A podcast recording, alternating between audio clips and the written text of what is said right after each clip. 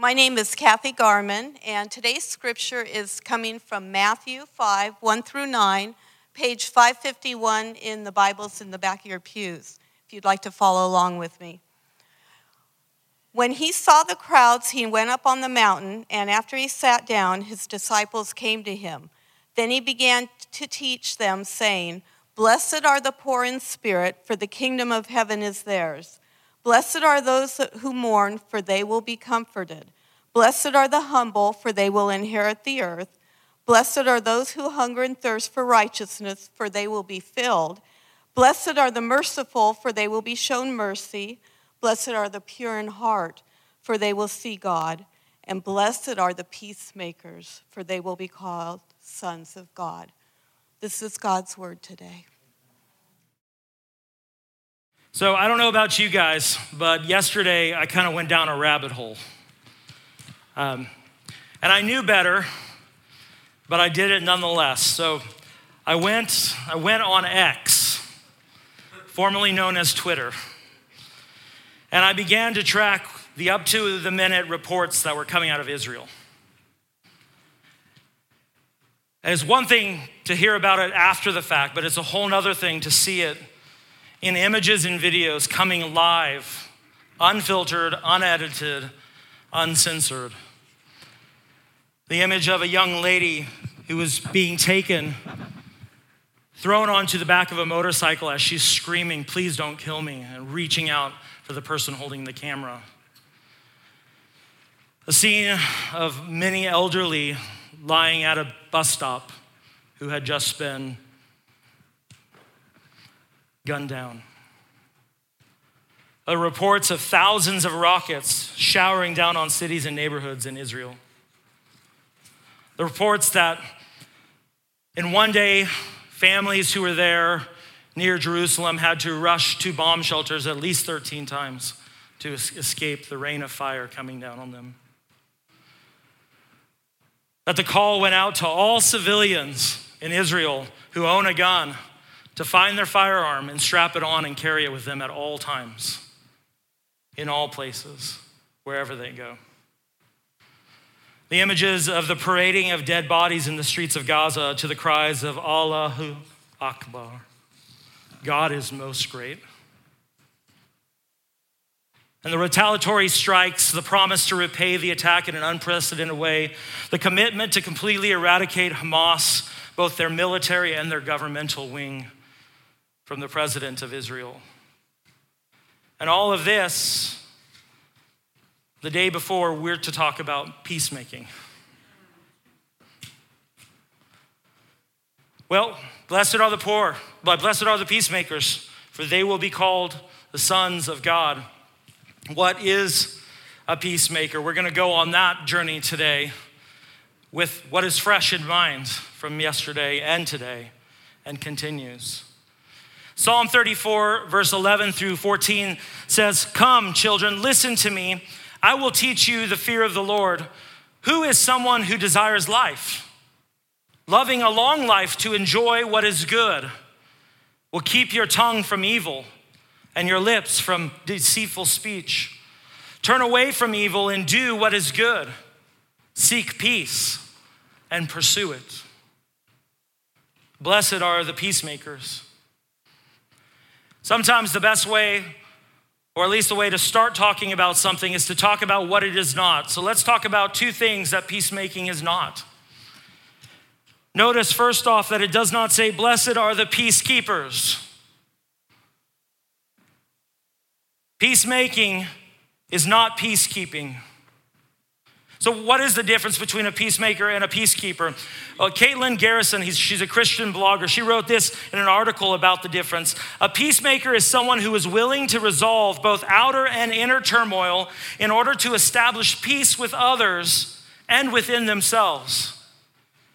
Inevitably, peacemaking will require engaging in conflict and tension to help bring about the situation to a solid place. But peacekeepers, on the other hand, desire to maintain peace by avoiding conflict. They typically give in to the tension or steer clear of disagreement to keep other people happy. Peacekeepers hate rocking the boat, and therefore they will sacrifice their own inner peace to maintain the facade of peace with others. A peacekeeper avoids conflict, internalizes the discord within themselves, and would rather have the appearance of peace instead of being on the solid ground of actual peace. So think back to those words in Psalm 34. Turn away from evil and do what is good. Seek peace and pursue it. True peace is not making an armistice with evil, not coming to some sort of agreement it's not about making nice with evil. It is about completely and totally undoing evil so that peace might reign. Well, how? It's not about appeasing, but actively overcoming evil with good. And that does not sound conflict free. Because either way, Evil won't go down quietly. Evil will bring the conflict to you, even if you're bringing good to the fight. One pastor put it this way Peacekeeping is when we keep our feelings suppressed, we keep our thoughts repressed, and we keep our tongue stuck to the roof of our mouths because we might say the wrong thing and end up in an unwanted conflict. But conflict is not a sin, anger is not evil. And making right judgments is not bad judgment. Some of you may be going, wait, I thought anger is evil. God gets angry. God gets angry. Such judgment is often the pathway to making peace. Truth is not painless. Honesty is not easy. And facing reality does not come naturally to us. Therefore, peace is made. Something, sometimes by going through conflict, not by sidestepping it. Peacekeeping is the safe choice, but it is not the wisest. And Jesus says to us this morning, What a life! Fully satisfied are the peacemakers, for they will be called the sons of God. This is the seventh pronouncement that we've looked at of blessing for those who are in the kingdom. Peacemakers, for they will be called sons of God. Peacemaking is not peacekeeping. Number two, peacemaking is not war making. What is war making all about? Well, this one relates primarily to our relationships with one another. War making is all about employing uh, both defenses and offenses to overcome your enemy, right? That's what a war is all about defense and offense. You're trading, you're going between attacking and defending, it's lobbing bombs and building walls to help fortify. In relationships, gossip is war making. In your relationships, slander is war making. Manipulation is war making. Judgmentalism is war making. These are the offensive weapons we might employ against one another. There are many more. What are some of the defensive ones? Well, emotional walls, shutting down, not engaging, retreating, hiding. These are all warcraft, not peacemaking. This morning, let's look at a few points. What are the marks of a peacemaker? Number one, mark of a peacemaker is their own heart is set at peace. A peacemaker's own heart is set at peace. In the book of Romans, chapter 8, verse 7 through 8, we read this The mindset of the flesh is hostile to God. The mindset of the flesh is hostile to God because it does not submit to God's law. Indeed, it's unable to do so. Those who are in the flesh cannot please God. The mindset of the flesh is an enemy of God. It is hostile towards him. It cannot please him. But we, a created being made by God for communion with God, Only in the perfect state of, of fellowship and harmony with our Creator can we find true peace. In our flesh, we cannot fulfill that destiny. We cannot be at peace while we are hostile or at war with God. If you are here today, I can tell you that you cannot find peace while you are at war and opposition with God, your Creator, to whom you are accountable. You will not find peace in this world. You might find a moment where you let your guard down, but I promise you, lurking around the corner is strife and chaos. For you cannot be at peace if you're at enmity with the God who created you and to whom you are accountable to. And this is actually a good promise. Because when evil and evildoers come our way and they inflict all kinds of pain on, and we can trust that if they are walking in evil, then they're at enmity with God too, and they will not last either. That all evil will eventually meet its maker and be judged. And that can bring us peace, even now. A peacemaker is one who, through the gospel of Jesus Christ, has been transformed, a new heart, a new mind, one that desires to obey God and desires to remain in right standing with God, even as it wrestles and toils with the presence of failure, falling short, sin. And so we are told in Romans 5 that therefore, since we have been justified by faith, we have what? We have peace with God through our Lord Jesus Christ. The Bible says, it points us to Jesus, and it says it's through Jesus Christ that we have peace. Jesus, the great reconciler, the great peacemaker, has done what you and I could not do. In our enmity, as enemies of God, opposed to God in our minds, in our flesh, we could not make it right but Christ could. This is good news. This is good news. This is grace. If you are in Christ, this is true of you. You are at peace with your Creator God. This is a great and precious promise and reality. You are made right with God.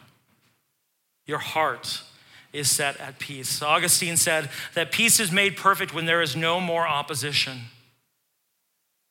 Peace is made perfect when there's no more opposition. And particularly, he goes on to talk about opposition to your Creator, God. Peace is made when you lay down your arms and you surrender to the one who made, created, and destined you. From the heart at peace, a peacemaker then begins to take action. So, number one, a peacemaker is their heart is at peace with their creator. Number two, they actively seek peace. A mark of the peacemaker is that they actively seek peace. Have, having now received that peace from God, having now received through the gospel of Jesus Christ, made right, at peace with God, their creator, they now seek to spread it. They are not peacekeepers who are just avoiding conflict. Nope, they actively insert themselves into conflict they listen, they learn, and they feel the conflict, and they speak the truth in love, and they bring the warring parties together to see if peace is possible. To those who are hostile toward God, the peacemaker implores them. As I implore you this morning, if you are outside of Christ and your mind and your flesh is hostile to God, then I implore you engage with you and plead with you for reconciliation to God your creator. Second Corinthians chapter 5 has one of my favorite verses. One that has stuck with me so long. It's one of the first songs that I wrote. It's a terrible song. I will never play it for anyone, but it came from Second Corinthians 5.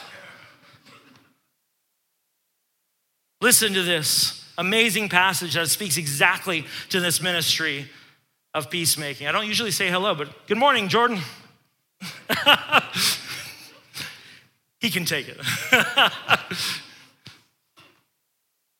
Listen to this 2 Corinthians chapter 5. From now on, we do not know anyone from a worldly perspective, talking to the believers. Even if we have known Christ from a worldly perspective, yet we no longer know him in this way. Therefore, if anyone is in Christ, he is a new creation. The old is gone, the new has come. Everything is from God who reconciled us to himself through Christ and gave to us the ministry of reconciliation. That, that is, in Christ, God was reconciling the world to himself, not counting their transgressions against them, and he was committing the message of reconciliation to us. And here's the kicker Therefore, we are ambassadors for Christ. Since God is making his appeal through us, we plead on Christ's behalf with you be reconciled to God. He made the one who did not know sin at all to be sin for us, so that in him we might become the righteousness of God. What an amazing truth! What an amazing truth. God, willing to not count transgressions against them, committing the, mess, the, the ministry of reconciliation, the ministry of peacemaking to us to go and therefore as christ's ambassador to make the appeal to make the plead to implore be reconciled to your creator god to whom you are accountable be reconciled how could that go to waste my friends my brothers and sisters how could that message go to waste shouldn't everyone know don't keep the secret. Shout it from the rooftops. In relationships, the peacemaker takes the active steps to repair and reconcile the brokenness. Two neighbors fighting. The solution is not to avoid one or the other or to pick sides. The solution is to get the two neighbors together to talk and see if peace can be made. Husband and wife can't understand each other, relationship breaking down. The peacemaker brings them together, sits them down, and helps to negotiate real peace, understanding the basis of what is good, one that overcomes evil with good. This is peacemaking.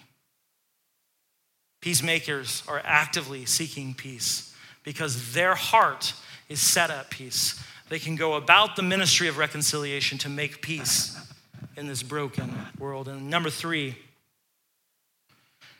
mark of a peacemaker is that they are resolute in the truth. Resolute in the truth. And this is important because there's all kinds of peace being peddled all around the world. But a Christian peace, a peace that is in Christ, is a peace that is resolute in truth. Because truth, because what is true and lasting peace can only be found in a covenantal relationship with God, our Creator. Peace cannot be achieved by setting aside the truth. You can't lowball it for someone into the kingdom. Bring, bring the, you know, the meeting of God way down and say, hey, you do anything you want, you be anything you want, you act any way you want, you can. No, you're going to meet your creator to whom you're accountable for. Truth matters. If there isn't peace, in a relationship or in a situation or in this world because of injustice. It is not peacekeeping or peacemaking to say, oh, let's just overlook the injustice. Let, let's just overlook it. Remember the old, can't we all just get along? That is not peacemaking because that would be to deny the truth. True peacemaking means the injustice is confronted head on head on. This passage, by some Christians in the past, have been used to promote pacifism, to say we ought to do nothing in the face of injustice and evil as forces around. And I think this, this grossly misunderstands the scripture and the whole witness of scripture, to whom God has given authority to do what. And therefore, we cannot read it as pacifists, that Christians are to oppose any sort of force whatsoever, even against injustice, in order to achieve peace. I don't believe that. I don't believe that at all. But that would be to take this passage and to over realize its implications in this world, far beyond the whole counsel of the Word of God, which does give the power of the sword to the government to punish evildoers. They've been given that authority. And in fact, we oftentimes find ourselves in a place where we are begging them to do just that. And a situation like what I saw yesterday and what all of you have been seeing in the news is one I was telling some people earlier. I, I had to deal with my own heart before I got up here because I was like halfway out the door going to buy a gun and get on an airplane to head over to Israel. Because I could not stand what I was seeing women and children the elderly. Peacemaking is not turning a blind eye to injustice. But when evil rises up, it's confronting it head on because there is no peace without right relationship with God, and there is no right relationship with God in the presence of evil. Evil must be dealt with head on. It is not peacemaking to turn a blind eye to injustice, and it is not peacemaking to tell an abused wife that it's more important for her to get it right with her husband and just ignore the abuse. You know what peacemaking is? Peacemaking is confronting the abuse, calling the cops, and having him arrested. And while he's in prison, remaining in the situation and pleading with him to repent and believe the gospel for the salvation of his soul, and going and giving the wife the needed care and support that she needs with no expectation that she is to get back together or figure this out. But it's to handle the injustice, to call them on it, not to say, you know, let's just smooth over and make right. There will be no peace that way. It will only rise up again and again. Evil finds its way, right? To rear its ugly head in many different ways. What does a peacemaker, or when does a peacemaker stop, though? When is it time to draw the line? When is it time to say enough is enough? Is there ever a time when a peacemaker is to move on? And I think the answer is yes. In fact, Pastor Steven Lawson um, says it this way Where does a peacemaker draw the line? A peacemaker draws the line not when they themselves are rejected. They only draw the line when the parties outright reject Christ. Not when they're rejected, but when Christ is rejected. What is he saying? Well, actually, he's drawing from all sorts of points in the scripture. You guys can probably see the hyperlinks there, right? What are you to do with your enemies and those who persecute you? What, is, what does Jesus tell us? Pray for them, love them. Love your enemies and pray for those who persecute you. But what are you to do to those who reject the message of Christ.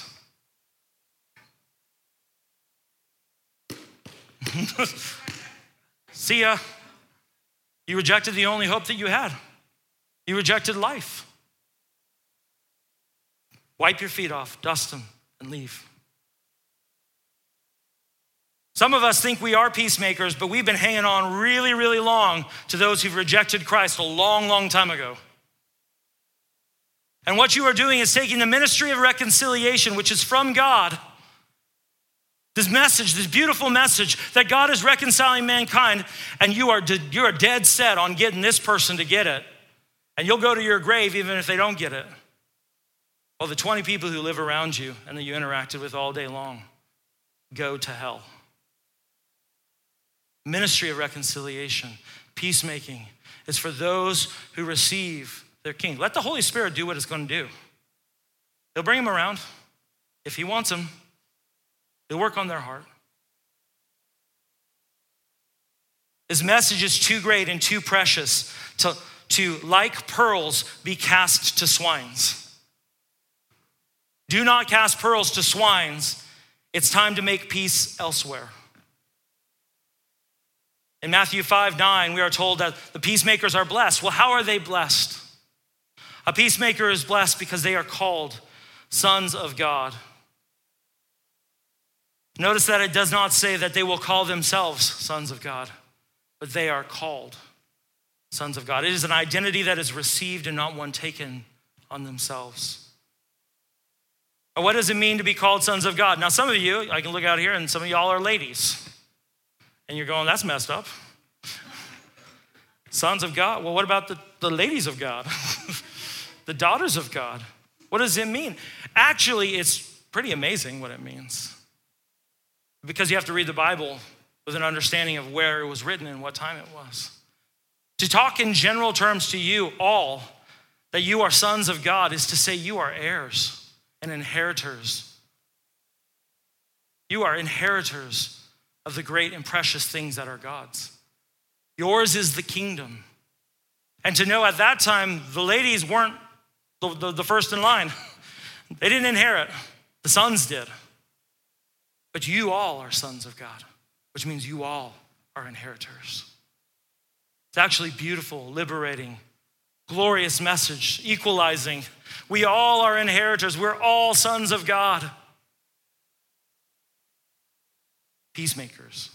It means that they live out what membership in God's family really means. They've caught the culture of the kingdom. They are recognized by the kingdom and the king's distinctives. That's what it means to be a son of God. It's someone walking by you and going, Oh, yeah, I know, I know. You must be his kid. You got, you got all of his kingdom and his kingship all over you in your peacemaking and your love. A son of God displays the kingdom life. They imitate the king and they act the kingdom part in this world. They take the ministry of reconciliation seriously and the ministry of peacemaking seriously. They will not back down. They will not uh, skate around. They will not turn a blind eye to injustice. They will confront evil and injustice in this world with the hope to bring God and Christ to the situation so that true lasting peace might be forged. Anything short of that is a miss. And that's what we are to be all about. We are to be about God's kingdom and his kingdom culture. So, have you caught the kingdom culture? Are you known as a peacemaker? Do people go, Oh, I know whose kid you are? You're a kid of the king. You're one of those kingdom kids. You're always going around trying to make lasting peace. Whoa, that's, that's something we didn't cover, but in, in uh, Luke, the same scriptures that talk about the we talk about the beatitudes, the blesseds are actually countered with woes. And woes are the anti-blessed. anti-blessed, the woes. Whereas the blessed is a pronouncement of, of God's you know, uh, promises and favor and glory and, and life on this person. It's a, it's a proclamation. Look, wow, what a life, amazing. A woe is, oh no, how pitiable. What a fool a foolish life. Woe to the peace breakers, but blessed are the peacemakers. For he, Jesus, we are told, is our peace.